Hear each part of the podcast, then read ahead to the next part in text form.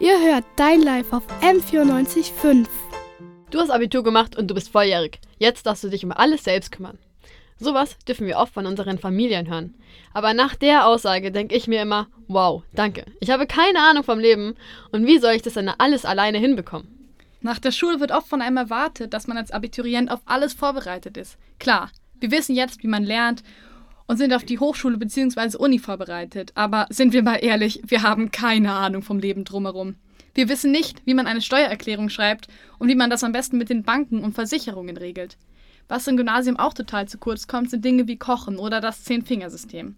An unserer Schule hatten wir zwar die Möglichkeit, ein Jahr diese zwei Bereiche als Wahlfach zu nehmen, nur leider war die Teilnehmeranzahl begrenzt und Schüler von anderen Schulen hatten überhaupt keine Möglichkeit, darüber mehr zu lernen wobei das Zehn-Fingersystem für das Berufsleben wichtig ist und Kochen für die Gesundheit.